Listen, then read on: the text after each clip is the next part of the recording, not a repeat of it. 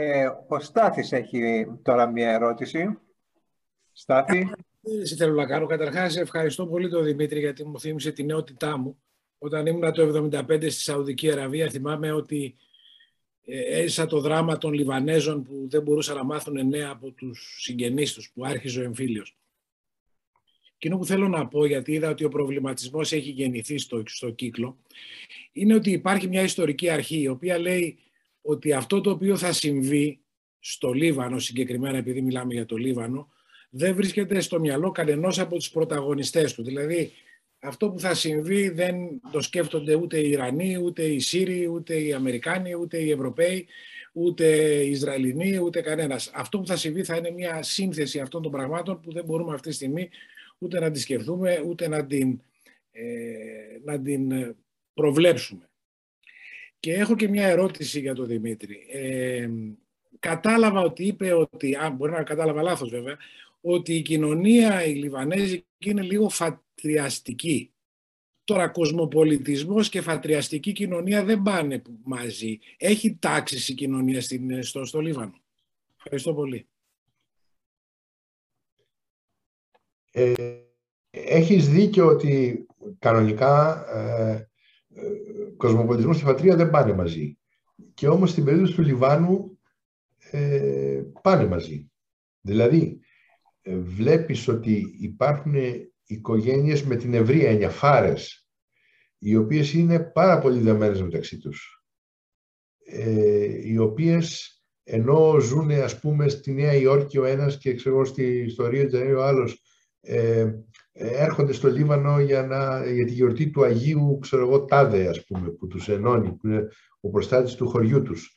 Ε, Απ' την άλλη όμως είναι και πολύ, πολύ μορφωμένοι, πολύ διεθνείς, ας πούμε, πολύ κοσμοπολίτες. Ε, αυτό είναι, αν θέλεις, και η μαγεία και η έλξη της λιβανέζικης κοινωνίας.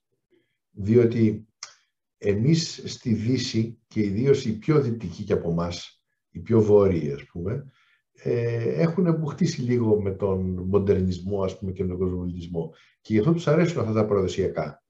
Απ' την άλλη όμως, Ε, για μας η ζωή στο Λίβανο είναι πολύ πιο ευχάριστη από ότι σε οποιαδήποτε άλλη αραβική χώρα, όπου καταπιέζονται οι γυναίκες, όπου ε, η ελευθερία έκφρασης δεν υπάρχει. Δηλαδή στο Λίβανο υπάρχει ακόμα ελευθερία έκφρασης, υπάρχει ελεύθερος τύπος, υπάρχει πολιτιστική παραγωγή η οποία δεν καταπιέζεται, ας πούμε, από τη θρησκεία ή από το καθεστώς.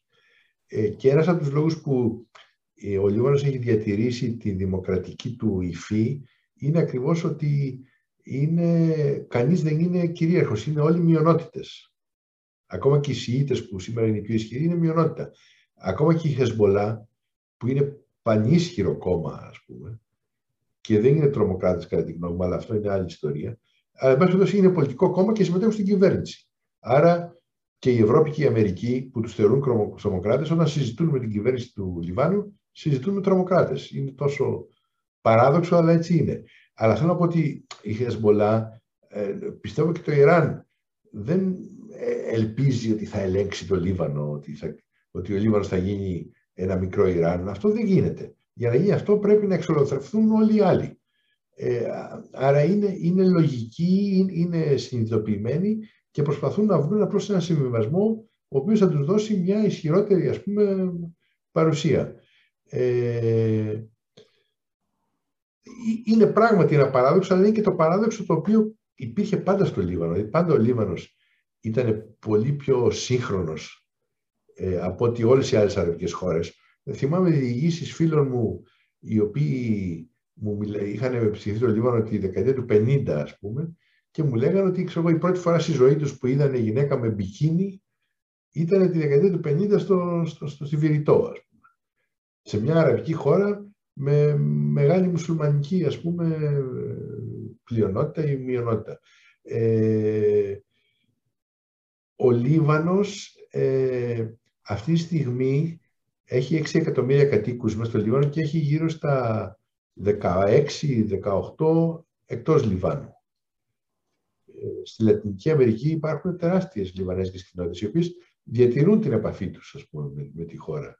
Ε, στην Αφρική όταν, ειδικά όταν φύγαν και οι Έλληνες, ε, όλα τα, το λιανικό εμπόριο, ας πούμε, στην Αφρική, στη Μαύρη Αφρική, ελέγχεται από Λιβανέζους ε, και μάλιστα από Σιήτες. Ε,